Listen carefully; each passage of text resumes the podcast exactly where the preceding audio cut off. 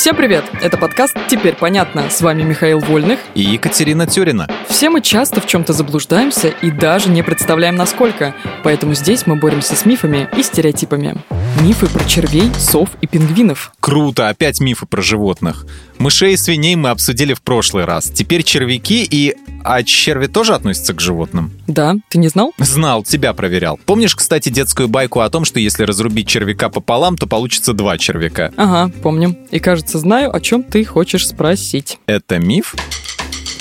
это миф. Дождевой червь, несмотря на то, что выглядит одинаково с обоих концов, все же имеет голову и хвост.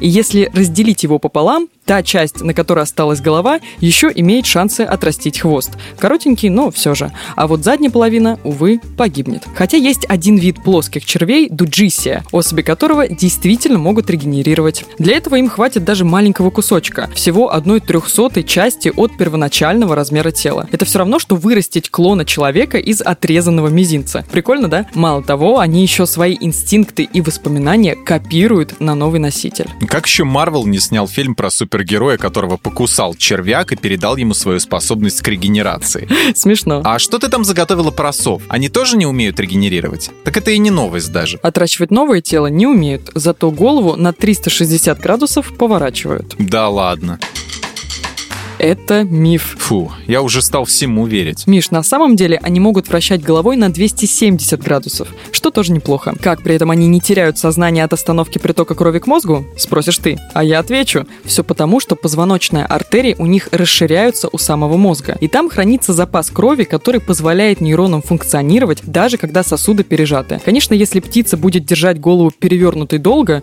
то рано или поздно упадет в обморок. Но совы этого предусмотрительно не делают. Кстати, они вращают вращают так головой, потому что практически не способны шевелить глазами. Кому-то все, кому-то ничего. Пингвины шеи вообще шевелить почти не умеют. Где-то читал, что они, когда видят пролетающий самолет, слишком высоко задирают головы, от этого теряют равновесие, падают, не могут встать и погибают от голода. Чтобы спасти бедолаг, даже придумали должность – переворачиватель пингвинов. И будто бы такая вакансия даже появлялась в Твиттере в 2018 году для Эдинбургского зоопарка это миф. Ученые неоднократно заявляли, что пингвины не обращают внимания на самолеты и вертолеты и не падают, заглядевшись на них. А если упадут, то запросто могут перевернуться и встать без посторонней помощи. Что касается вакансий, то в Эдинбургском зоопарке они даже не знают. Теперь понятно. И еще один маленький вопрос про пингвинов. То, что у них случаются гомосексуальные контакты, это тоже миф? Это как раз таки правда. А еще многие самки заставляют самца помочь им построить гнездо,